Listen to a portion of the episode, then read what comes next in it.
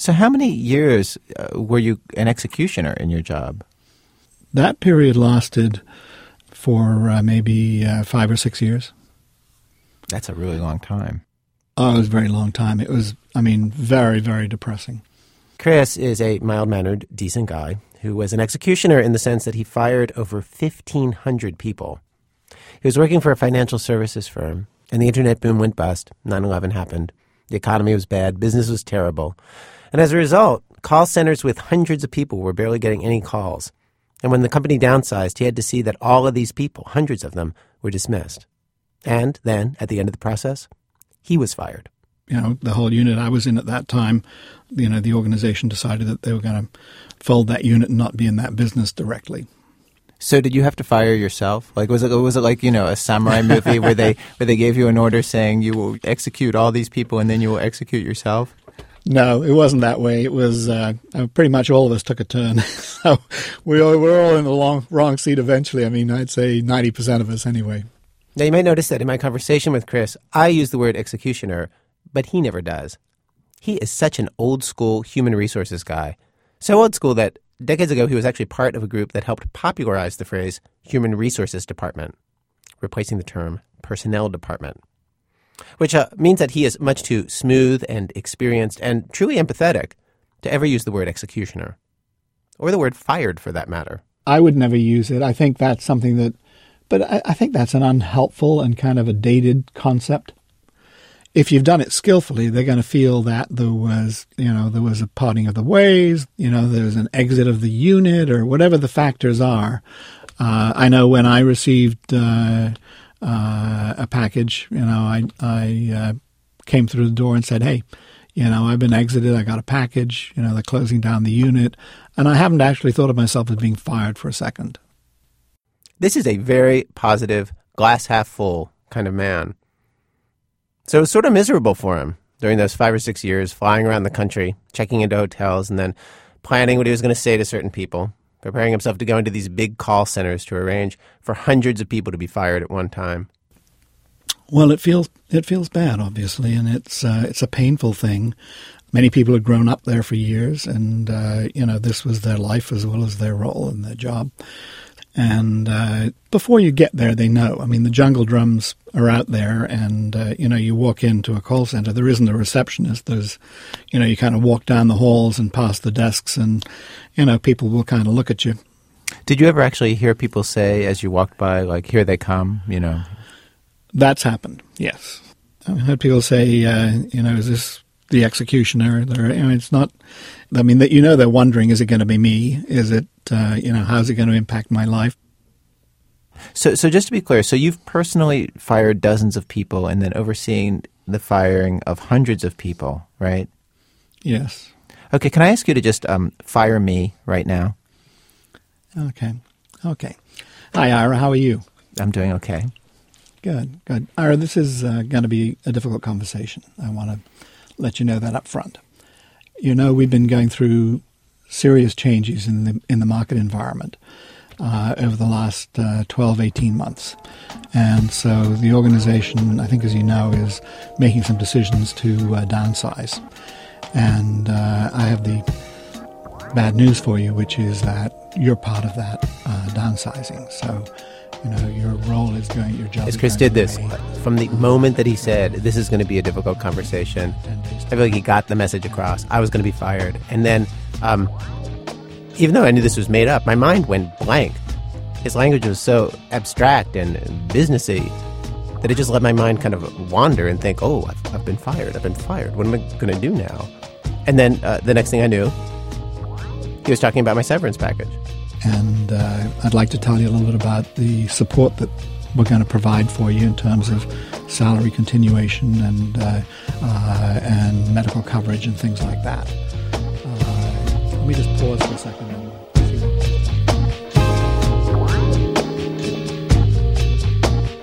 And so when Chris was done firing me, I asked him about how clinical his language had been, if that was a technique of some sort to lull me into accepting my firing. Uh, it just comes out that way because you start with the facts.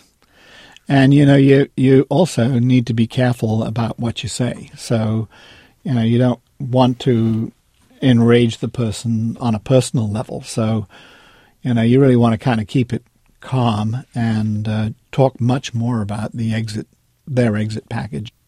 Now, did did you get nervous as you were doing that? Sure. You you sounded a little nervous, and, and also I have to say, like uh, I'm sitting here at a mixing console, so I'm I'm controlling the volume of your voice.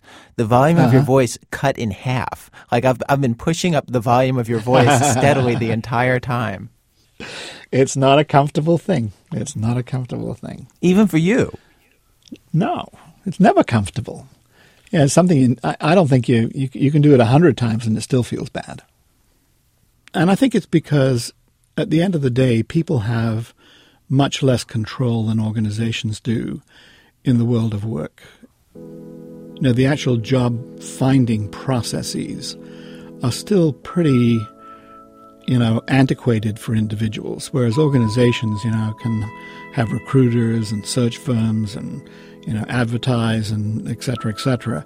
An individual, they're kind of like a little boat in the big sea, and they're going to bob around there and, uh, you know, they're going to have to scratch together a living again.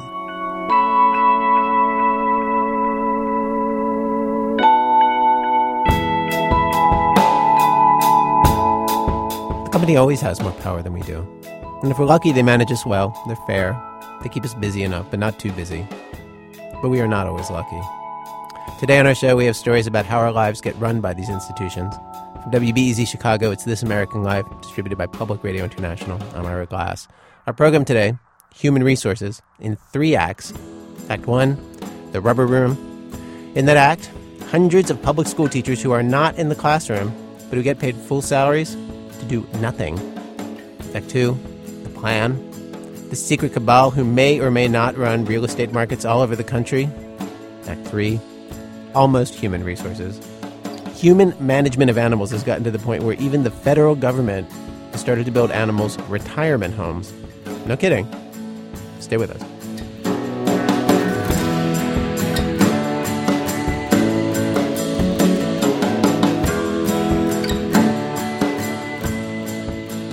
Act 1 Rubber Room. A former school teacher named Jeremy Garrett decided to make a movie about one of the things the school system puts his colleagues through.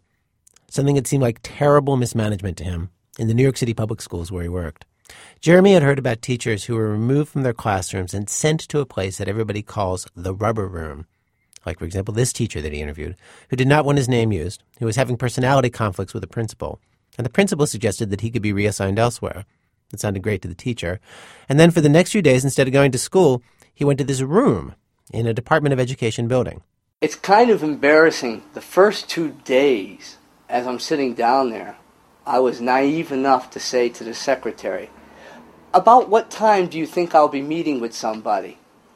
And she's like, Well, you're just going to sit there until you do meet with somebody. And then at the end of the second day, I'm like, this is crazy. I mean, I have an after school Regents prep program to help the kids with the, the Regents exam. I'm like, this is nuts. I mean, these kids have to take a Regents exam in like a week away. And then eventually the light goes on over your head as you start, you know, like meeting other people that are sitting there too. And you realize, all right, this is going to be a long term kind of thing. This is the rubber room. Some teachers are put there because they're accused of something, like putting their hands on a kid, where the school would want them out of the classroom while it investigates and determines guilt or innocence. But many of the teachers are just there for things like insubordination, unsatisfactory performance. And some teachers don't know why they're there. And instead of finding them guilty and firing them, or finding them innocent and returning them to the classroom, the New York schools just hold them, sometimes for years, doing nothing. Nothing, all day long, nothing, in these big rooms. the environment has a culture all its own. Uh, and when you're there long enough, like I was there for a year, when you're there long enough, you see the stages of the culture. New people sit there and are very quiet and say nothing to anybody under any circumstances.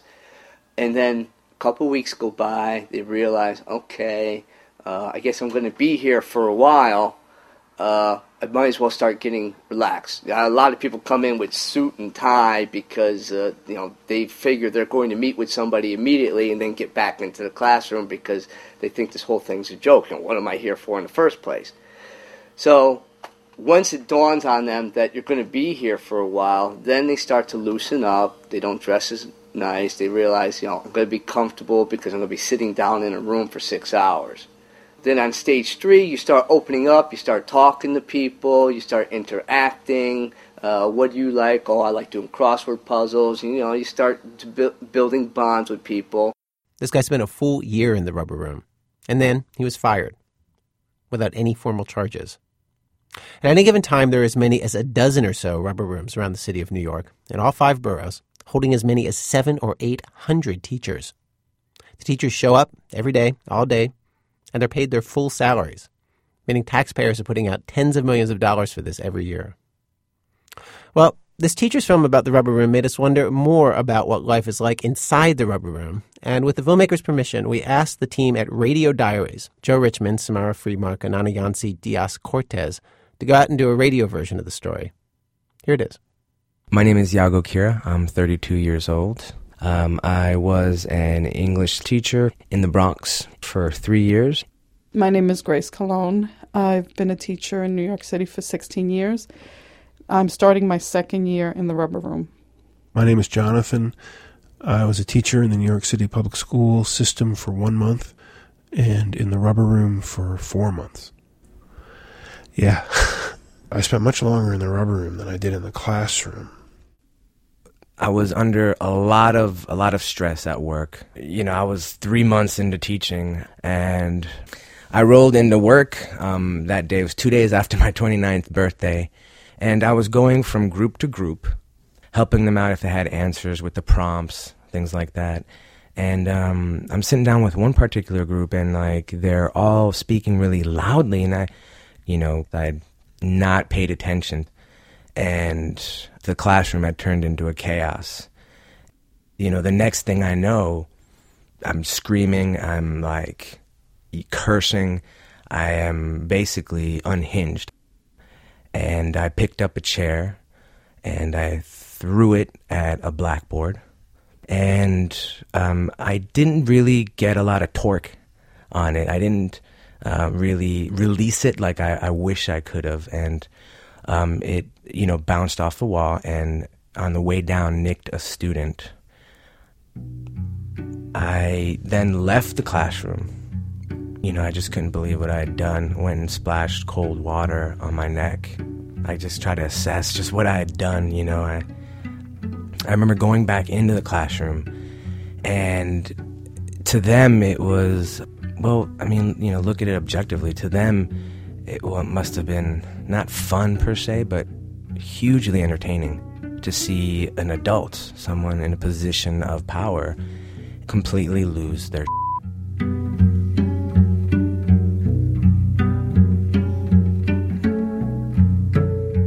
And then the next day, I'm taken out of the classroom and reassigned. My principal called me into the office uh, just before Christmas 2006. She had a paper and she told me that I am being reassigned to a reassignment center. And I'm asking, what does this mean? What does reassignment center mean? Somebody looked at me and said, Well, you're in the rubber room. I said the word in the hallway of my school in a in a conversation with another teacher, and unbeknownst to me, there was an open door nearby, and a classroom of eighth graders heard me. Uh, I knew that I was going to be in trouble. The principal kind of pulled me aside on my way to my classroom and charged me with verbal abuse of a child. I mean, it's child abuse, verbal abuse. So she literally accused me of abusing a child by accidentally using a single four letter word. And I had no idea. At that moment, I would never see my students again. I had no idea. When I did go to the so called reassignment center, you walk into a typical city office, almost like either welfare office, food stamp office, people walking around trying to look busy, not making eye contact. You start thinking, where are you? And there's about eight to 10 rooms. In every room, there's about 10 people. And space is at a premium. I mean, you had the black corner, you had the Hispanic corner, you had the, the few white people that were scared to death. And so you have to make a quick decision because uh, everybody else is sort of looking you, sizing you up. Oh, where do I go? My first day there, I went in and I reported to the supervisor in charge. Uh, she said, Well, go find yourself a chair, but be careful because people are territorial. And in fact, fights have broken out over chairs. And I thought to myself, What are you talking about? Fights, people, fights breaking out among teachers over chairs. And I went and I saw the first open seat I f- saw. I went and I sat down in it and I opened up my book and I, and the person next to me said, "You can't sit there. That's blah blah blah seat." And I said, "Well, where's blah blah blah?" They said, "Well, he didn't come in because it's Friday and he wanted the three day weekend." And I said, "Well, you know, when he comes in, you know, we could talk about it then." So she got up and left the room, and a minute later she came back and she said, "I found you a seat." I got you a seat. Uh, you'll like it better there. I I can see you like to read. It's a quieter room. So I thought, oh, that's you know, a friendly thing to do. And she went and took me in the other room, and she'd asked my name, and so she went in and said, "Everybody, this is Jonathan." And she went around the room and she introduced me to everyone in the room. She said, "And here's your chair." And sure enough, there was an empty chair. And then she left, and I went and I sat down, and the woman a couple of chairs away said, you can't sit there. That's blah, blah, blah seat.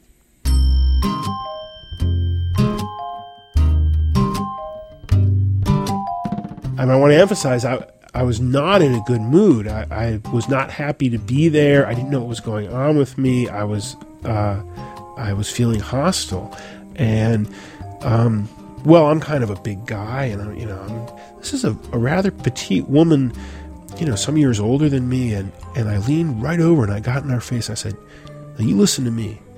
I'm going to sit in that chair. And if anybody doesn't like it, anybody's got a problem about it, you send them right to me and we'll talk about it. And I sat right down and I opened my book. And she gave me a dirty look and didn't say anything. So I sat in that very same chair every day and that was and that was my chair. And sometimes I could get an empty chair and put it in front of me and turn it around and use it as a table. And that was nice. My name is Gail Friedman. I am now in the rubber room, and I've been in there since February of 2007. The children don't know what happened to me. They might have thought maybe I moved away or I went to another school you know, you, you're just not there anymore. You're in this forgotten little place. My name is Pete Sinclair, but that's really not my name. And I've been in the rubber room for about a year and a half. It's that feeling of, of lack of momentum, of anything moving. It's like purgatory. And time just goes by and everyone is just sort of playing cards. It's just like you sit and wait, like like as if you'd be in a waiting room, except that you're waiting for months. Sometimes people wait for years. You just wait. When I first come in into the rubber room in the mornings, I look at the papers. Then I look through my bag. I usually stick bills and stuff, my checkbook. You just kind of go there, you sign in, you sit down, you stare at the wall, you get into a conversation with somebody, you make a phone call, you check your stocks if you want. Some people play cards, some people gossip, some people have portable VCRs, they look at movies. And then um, there were little classes that were held. Took Spanish classes from a Spanish teacher. There were drawing classes. There was a book club, very popular, and they would meet twice a week for 90 minutes. And you would have 20 people in this little room that housed the refrigerator and the microwave, and they'd be talking about the novel or what have you. But, you know, that might be three or four hours a week. Even if you did all the activities, it's just a few hours a week. And there were a lot of people who would just kind of bring in pillows and would sleep all day. No lesson plans, no homework, no papers to grade, no dealing with parents, no dealing with screaming kids. And indeed, there are teachers that have been in the rubber room for years, collecting a salary for a job that they're not doing. And for some people, that's not so bad. I mean, if you really hated teaching and you really liked playing cards, the money's the same. So, uh, yeah, the noise for me might have been the worst part of actually being there. And the sound of it uh, was was really the most distinctive thing of it. Yeah. I wanted to get a souvenir. I brought in a, a little uh, digital voice recorder, so I just laid the recorder down on the table, and here, I'll play it for you.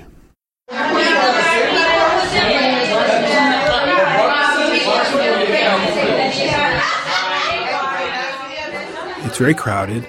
The acoustics are terrible, very echoey, and teachers like to talk. I agree. We're off from what society condones as the norm. Like at a loud party, where you where you're talking to somebody, and after a while you realize that you're both shouting, and then you realize that everybody in the room is shouting.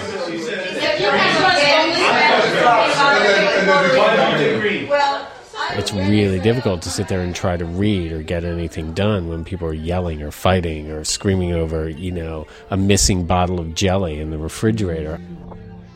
You have people that are in denial. You have people that are angry. You have people that have shut down. You have people that have uh, introverted into not even speaking. They just come in and exist. I mean, there are some really nutty people in there. You don't want to make eye contact. There have been a lot of fights. The dumbest stuff. Someone went into the refrigerator and stole someone's butter. There have been arguments over paper, over someone stealing someone's pen. Some of the people in the room like the lights off because it's more restful, uh, and maybe they even want to sleep. And the rest of the people want the lights on because they want to read or play cards. So somebody will get up and turn the lights off, and somebody else will get up and turn the lights back on. It's a conflict of wills.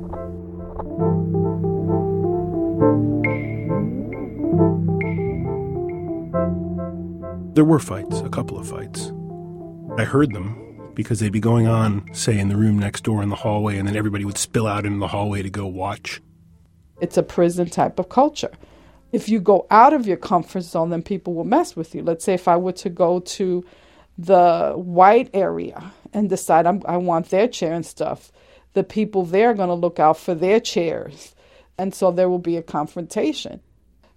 You want to be very careful not to step on anybody's uh, space because space seems to be the last control. That's the last thing that they have control over. People fight over the few things that there are to fight over, such as territory. And it was this amazing thing because one of the more popular members of the group went back to her school. She got sent back. And there were literally tearful farewells. There there were flowers. There was cake. Goodbye, goodbye. And before the end of the day, somebody had claimed her seat. And everybody had kind of moved up in the pecking order territorially it's not so much the chair as it is the real estate it sits upon. So, what you want is a nice spot. It's nice to sit near a window. It makes a difference whether there's some shrieking banshee four feet away from your ear. It makes a difference uh, whether the light fixture flickers. I mean, you're going to be there for seven hours a day, five days a week you know, you wouldn't think it would make so much of a difference. But you're there for a long time. So it does.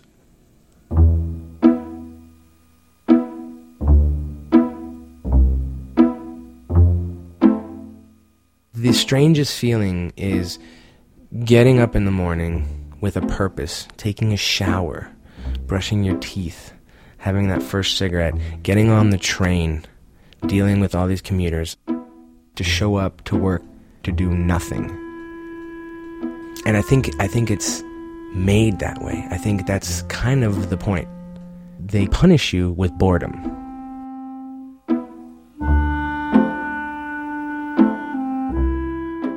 It's kind of an indelicate question to ask somebody how long they've been there.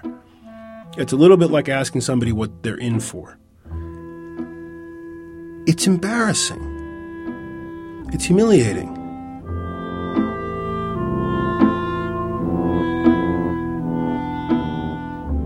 After about a week of going there and reading all day, you begin to realize that there is no cavalry.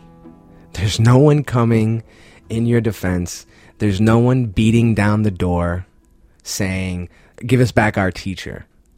There's no one making phone calls to, you know, clear your name. And that's when it hits you.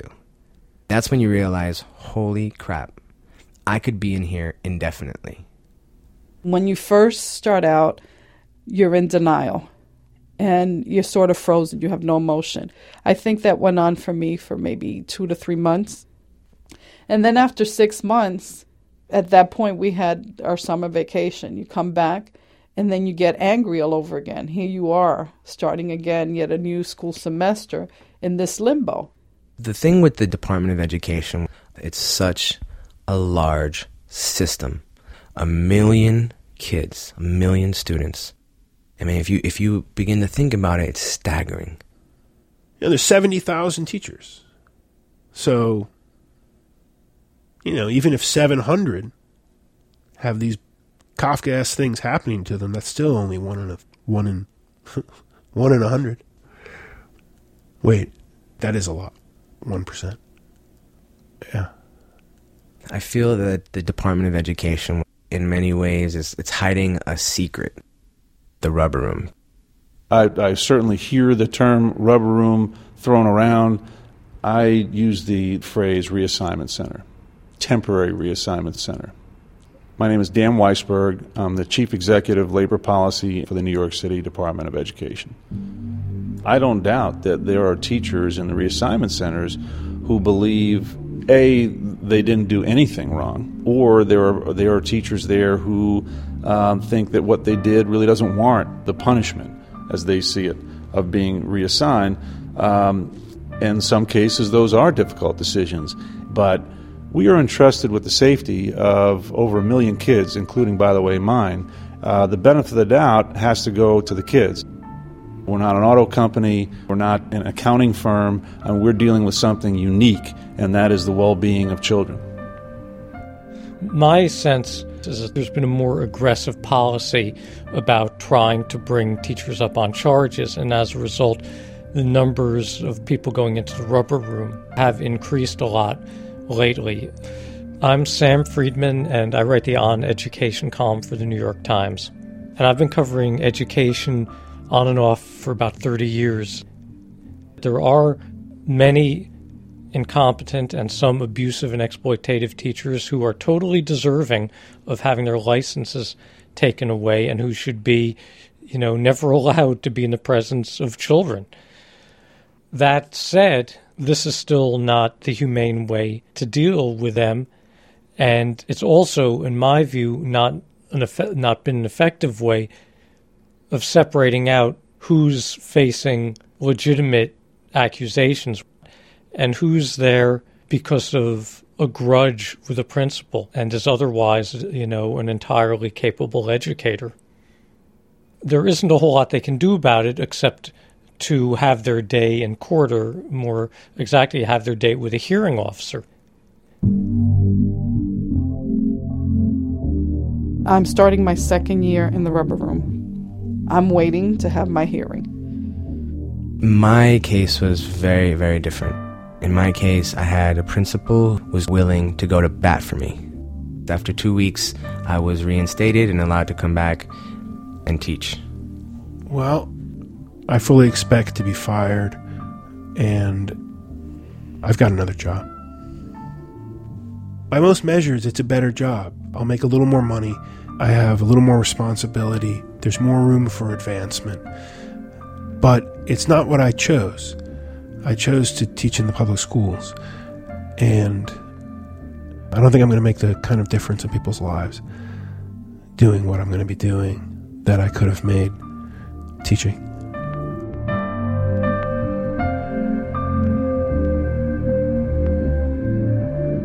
Our story on the Rubber Room was produced by Joe Richman, Samara Freemark, and Anayansi Diaz Cortes of Radio Diaries. Their website, where you can hear their stories for absolutely free, radiodiaries.org. The movie about rubber rooms that inspired us to do this story is at rubberroommovie.com.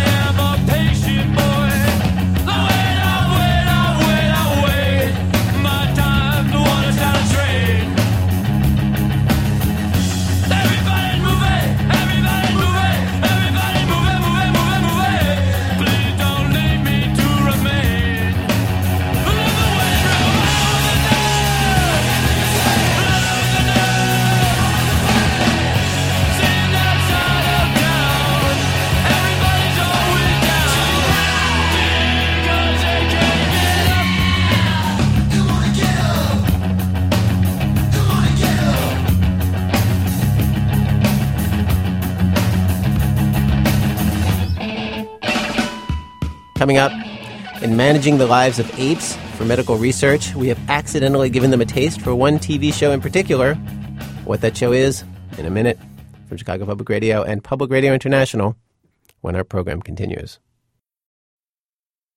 It's This American Life. I'm Ira Glass. Each week on our program, of course, we choose a theme and bring you a variety of different kinds of stories on that theme. Today's show, Human Resources. Stories of the ways that our lives are controlled by managers, bosses, institutions, central offices, home offices, all far away from us. We've arrived at Act Two of our show. Act Two, the plan. American cities have gone through a massive wave of gentrification in the last few decades. But to a lot of people, that process does not represent the natural ebb and flow of the real estate market, but something more sinister, more orchestrated. It's a plot, and they are its targets. One of our producers, Jon Jeter, headed to the changing neighborhoods of Washington, D.C. to try to get a picture of how people see this particular plot. John Burroughs Elementary is one of those public schools that parents feel lucky to have in their neighborhood. Maria Jones lives right across the street from the school in the northeast corner of Washington, D.C., and her daughter is in kindergarten here. We have great principal, wonderful teachers. Everybody knows one another.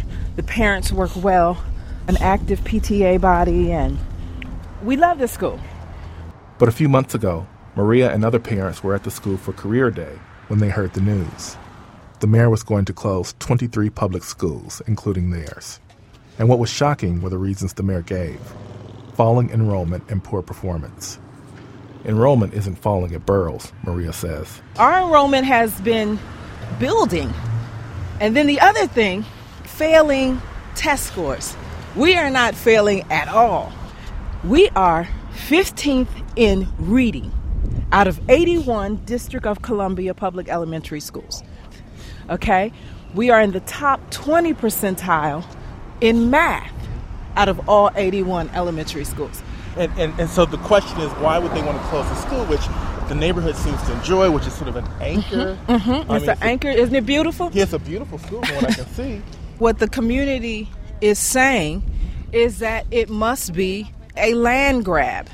Because if you look all the way down into 20th Street and all the way down to 18th, this is one beautiful long block. And then we have this great green field that's just there for kids to play on. And everybody knows that the developers have converged upon DC and are just going after the property that they want. So this has got to be one of those scenarios. What else can it be? We're not failing, we're a model school. In Washington, D.C., it's not difficult to find people who believe in something called the plan. The plan. It is essentially a conspiracy theory dating back at least 40 years to the 68 riots when whites fled the city in droves, leaving behind a black majority. Some people, white and black, have for years written off the plan as paranoia. But residents like Maria look around and see new homes and new shops and new neighbors, and this seems to be the litmus test for whether your neighborhood is gentrifying. white couples walking their dogs. They never saw that before. It doesn't seem like a conspiracy, some hidden conspiracy. It seems like an out, an out and out plan for displacement. Right. Especially when you have other buildings like um, the Pierce School, Lovejoy, um, and some of the other buildings that have been turned into condos that have clearly been closed as schools and opened up with the same structure as million dollar condos that people are living in now.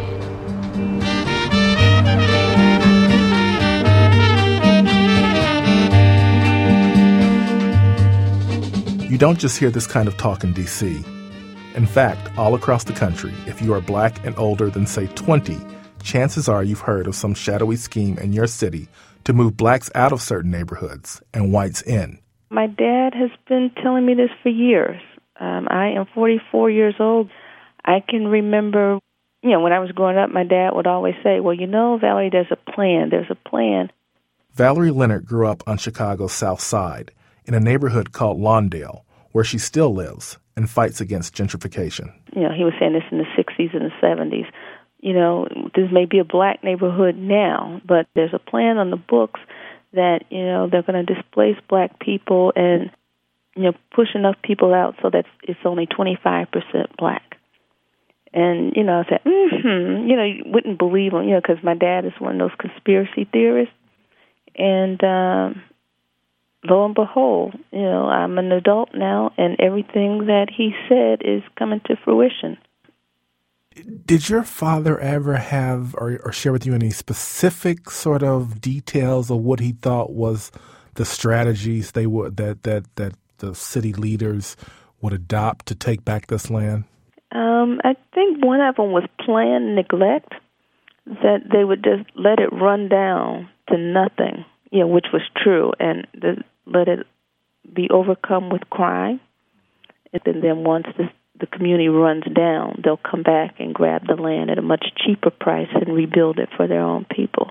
In New Orleans, Edmund Lewis remembers talk of a conspiracy back in the 70s when he was in elementary school, shortly after the city elected its first black mayor. Yeah, there were community activists who were invited into the school. I remember uh, some of the some of the Black Panthers in New Orleans visiting the school, and yeah, they talked about how whites uh, definitely wanted the city back. They wanted control. I remember uh, Reverend Avery C. Alexander, one of the uh, one of the pioneers of the civil rights movement in New Orleans, and an activist minister who, you know, he came to the school and he said there are some beautiful homes in, in the neighborhood where the school is, and basically they they want to move white young white professionals into this neighborhood and move black people out. Marcel Diallo was born in 1972 in the Bay Area and remembers rumors of a white takeover of Oakland.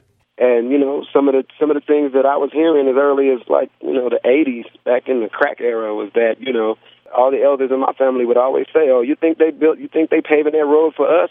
You think you think they fixing that park for us? The white people got their eye on this place, and they coming back." That was just like urban lore. That was that was the folklore growing up. Is that the white people one day were going to return and try to kick us out.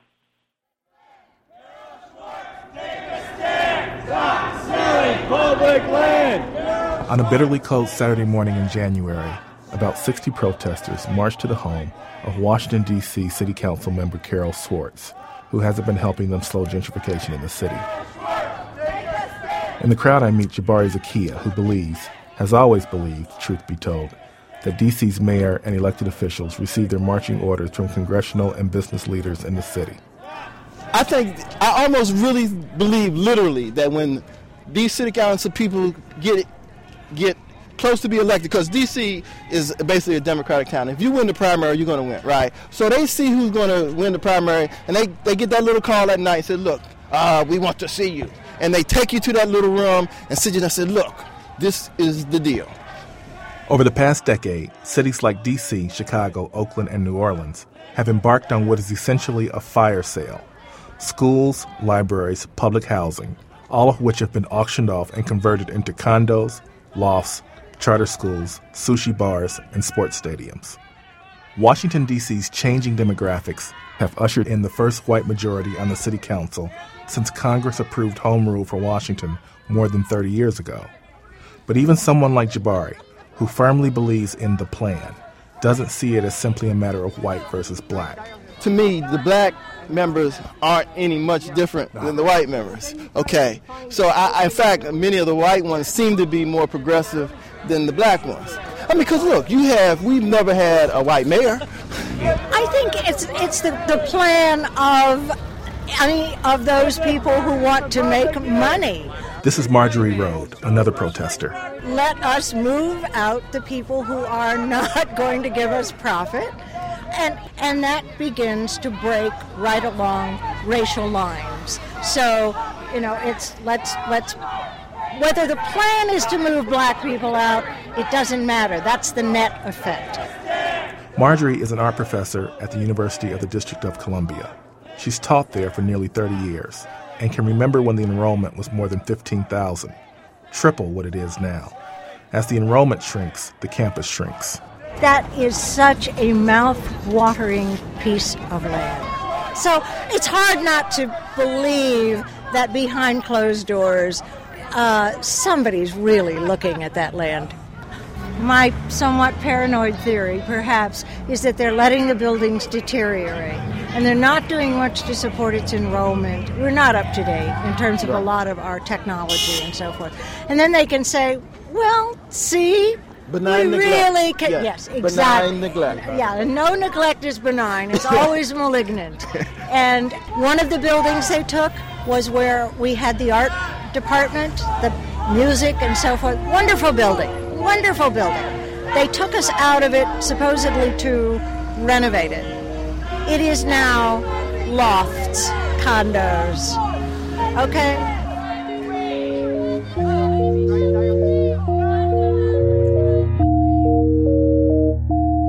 DC residents point to a group of businessmen called the Federal City Council, who've been around since the 50s, and who the current mayor says he consults with frequently. Similar business groups exist in other cities, which seems benign if you have a certain frame of mind, and sinister if you think there's a plan. This much is clear. DC is much different from just a decade ago, when blacks were 64% of the population. Now they're 57%, a huge drop, and everyone believes it won't be long before the city is no longer majority black. People like Charles Brown, a limo driver here, say they believe it's a plot, and he knows that lots of people would think that's crazy. But at this point, he says the evidence lines up very much in his favor. Just look around. You don't have to. You don't have to uh, believe anything I say. Just look around. That's all you have to do. Just take a look. If you're in Harlem, if you're in Chicago, if you're in New Orleans, if you're in Washington, if you're in LA, I don't care where you are. The plan has worked. Jon Jeter, he's the author of the forthcoming book Flat Broke in the Free Market about people whose lives are made worse by globalization.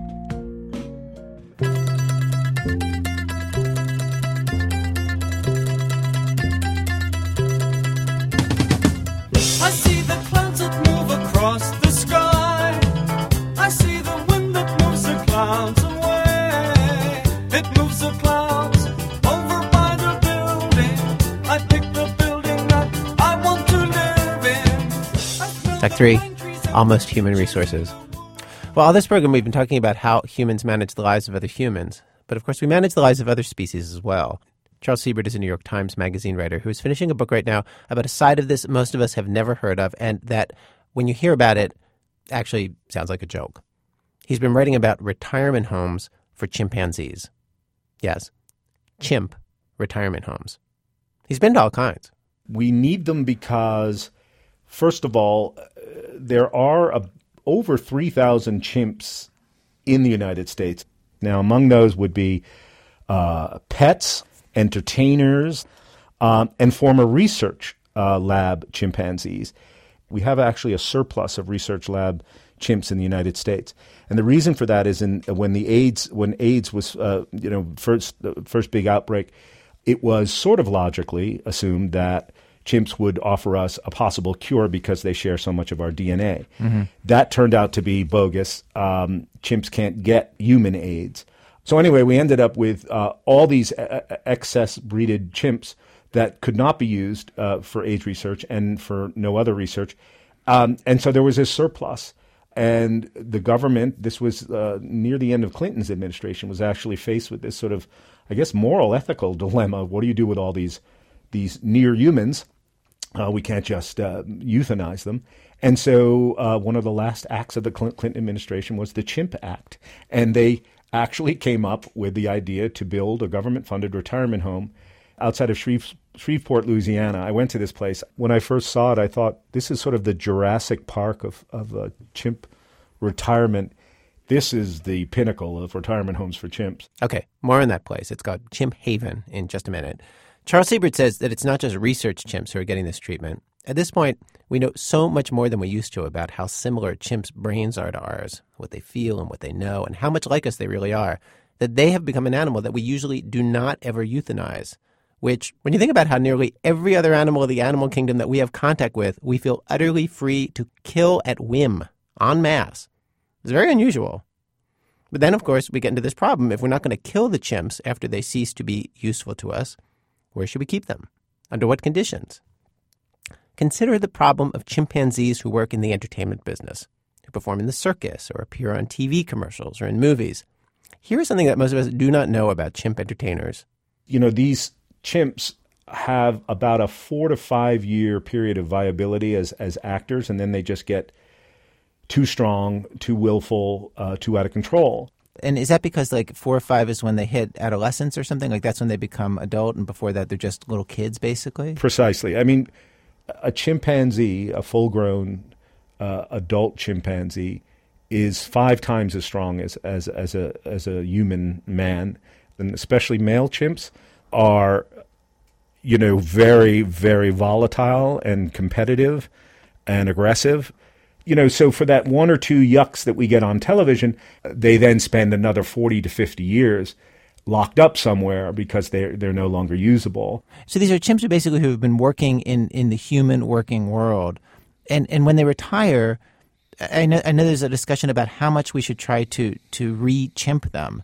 yes. And can you just talk about the range of solutions that people have come up with to that problem, the different ways people think about that, the different ways these different retirement homes are, are, are set up? Like, what, what's the range of things that you've seen? I mean, these are chimps that the, the, the official word uses, they've been enculturated. I mean, a lot of them have been eating off of, you know, caterers' tables, been only around humans. And, um, and they like us. I mean, they're they're very social animals, and if and and if if especially if we're imprinted on them very early, they find, form very tight bonds. Yeah. So so the gradations would be, I guess, the one extreme would be sort of cheetah's life. Um, you know, that would seem sort of like the human paradigm. You know, a retirement home in Palm Springs, riding around in golf carts. Wait, wait, and you mean and you mean Cheetah from the Tarzan films? Yes. Who's seventy five now? Although there's some dispute about whether he is actually that old. He's at a retirement home in Palm Springs. He was walking around the house. We we sat out back by the swimming pool at a you know picnic table. He was eating Doritos um, and drinking um, diet iced tea. He's a diabetic. Um, he you know goes into the living room, sits at the piano, bangs on the keys. There's a selection of his movies on the living room coffee table, and he has been given to watching you know his old movies on TV. He recognizes uh, scenes. He gets up and he claps. He he he remembers. He's basically living like the aging Bob Hope. exactly. And um, there's the one extreme, the human, the humanoid version of chimp retirement. The opposite extreme would be uh, the Center for Great Apes in Florida, uh, where all the retired ape actors are, or uh, ape entertainers um, circus, TV, uh, movies, and some pets. Uh, you have basically caged forests. You have these geodesic dome like uh, structures, very tall and elaborate and spacious, where the chimps are nearly swinging through the trees. The whole ethos of that place, I suppose, would be that they're trying to get them as close back to a state of wild uh, chimpdom as is possible. Okay, so you have the caged farce like that on the one hand, and the nearly Bob Hope style retirement at the other extreme. And then there's this uh, third approach to chimp retirement. The approach that they take at the multi million dollar facility the government built for research chimps mostly outside of Shreveport, Louisiana, Chimp Haven. There, chimps live a hybrid sort of retirement part chimp, part human. It has bedrooms with like swinging cots and patios, and, and they have in their rooms like television, VCR, CDs, and access through these little walkways to um, little moated forests. It's the most um, strange blend of the urban and the wild. And you know, you asked earlier about you know gradations of of repatriation of chimps. Some of these chimps were born in captivity. Some were taken from the wild. And at Chimp Haven, what they tried to do is get the remaining wild ones together with the the totally captive born ones so that the wild ones can teach the captive ones how to be chimps again. Some of the captive ones don't even know what a tree is. Some of the research ones had not even been around ground. They've been on cement in cement cells all their lives, getting shots of different diseases. So they get released, and they and, and there's this one video I saw of a chimp who'd never been on the earth before, and he wouldn't get out of his crate. He was touching down on the earth as though it were the moon. It was the most bizarre thing to see. So, what kind of success do they end up having in getting those chimps to, to do those things, to climb trees and, and, and to acclimate to those chimp like behaviors? Tremendous success, actually. Over time, these chimps do very well. You know, have these days oddly bifurcated by chimp activities and human activities. They and they and they live out a life of of that kind of um, to and fro between the two. Um, like, like, like, so going from what sort of thing to what sort of thing? Well, I mean, you know, they have access to their little pie-shaped five-acre wed- wedges of forest, so they're out there swinging in the trees and socializing with one another, and even doing a little crude form of food gathering. You, you mean the, the, food gathering? You mean like like the staff hides food out in the in the middle of the well? They they forest? try to they tried to grow certain things in the forest that's conducive to you know things chimps would you know fruits and berries that kind of thing but not really enough to sustain them. So they come back in for dinner, you know, and meals. I mean, they come for their three squares, which they are have been used to getting. So you know, that to me is a a, Yeah. a two tiered kind of a day, you know, where uh, you're playing chimp in the in the jungle, but you're coming back for dinner and watching some television, and and these chimps are all enculturated. They they they've been around medical labs. They've been around um, doctors and, and researchers in white coats. So guess what their favorite television show is? General Hospital. So yes, they have access to the woods where they can go be chimps, but they like coming back to their room and watching television and being around people. So they're having this balance. And and at one point, you know, I said, so in a way, what you're saying to me is it would be it would be just as cruel to now fully excerpt them from human contact given their history. And they said, yeah, I mean, they still need access to what they knew as they were reared. When you describe it this way, it sounds actually kind of like a nice, a nice life. You know, they, they, they get to do some chimp things, they get to do some human things. Like, is that okay, or do you, or do you feel like somehow we've denatured them, or there's something wrong with this? Well, I've come to feel that it's the best we can do for them given the circumstances, but in the best of worlds, it should have never happened, that they just shouldn't be kidnapped from their lives um, for these purposes. And, you know, they live longer lives in captivity, but, you know, they're, they're wild animals and they have their life. And I've, in the course of doing this book and other articles, I've been in the wild and had a chance to see them in the wild. Yeah, and when you see that, what do you say?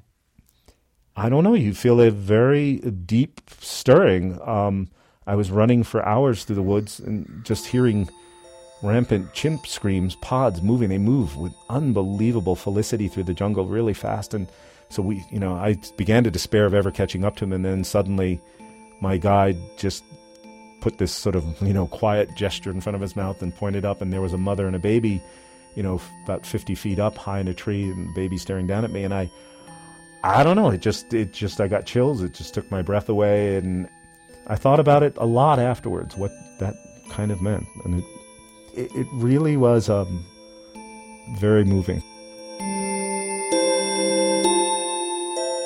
Charles Siebert, the book he's writing about the weeks that he moved into a chimp retirement community, is called the Wauchula Woods Accord. I'm chained to the wall. I have nothing at all into the sunset, thinking of better things to do. Like a monkey in a zoo. The days go so slow. I don't have no friends. Except all these people who want me to do tricks for them. Like a monkey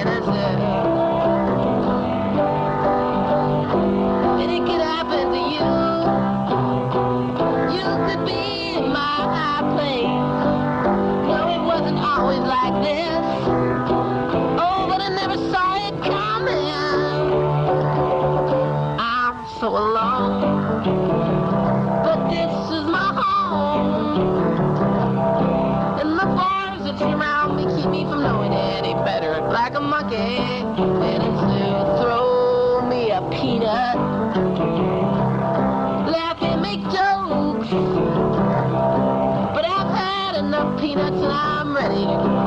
Like a monkey in a zoo. You come to look at me. Well, our program was produced today by our senior producer Julie Snyder and myself, with Alex Blumberg, Jane Feltus, Jon Jeter, Sarah Koenig, Lisa Pollak, Robyn Semien, and Alissa Shipp, and Nancy Updike. Adrienne Mathiowetz runs our website. Our production manager, Seth Lind. Production help today from Emily Youssef and Andy Dixon. Musical help from Jessica Hopper. Thanks today to Jeremy Garrett and Justin Segnor of Five Boroughs Productions. Thanks to George Saunders and Sean McDonald and Anahit Alani. To Zane Elamine and Parisa Narusi and Professor Eddie Glaude Jr. To Empower DC, who helped us with our story about the plan. Their website, empowerdc.org. Our website, where tickets have just gone on sale for our next live show. This is going to be broadcast from a stage in New York to movie theaters all over the country, so you can see it in your town. That is uh, going to happen on April 23rd. Tickets just went on sale. Go to our website, www.thisamericanlife.org, to get your tickets. This American Life is distributed by Public Radio International, WBEZ Management Oversight for our program by our boss, Mr. Torey Malatia, who I've never understood this. He calls me into the office every single episode of the show that we do, and he always begins the same way. Ira, this is uh, going to be a difficult conversation. I want to let you know that up front. I, I, I don't know what he's driving at. I'm Ira Glass. Back next week with more stories of This American Life. We are the Village Green Preservation Society. God save the duck, vaudeville and variety. We are the Desperate Dan Appreciation Society. God save strawberry jam and all the different varieties. Preserving the old ways from being abused.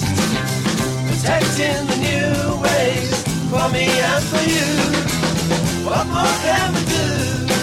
We are the Draft Beer Preservation Society. God save Mrs. Mopp and good old Mother Riley.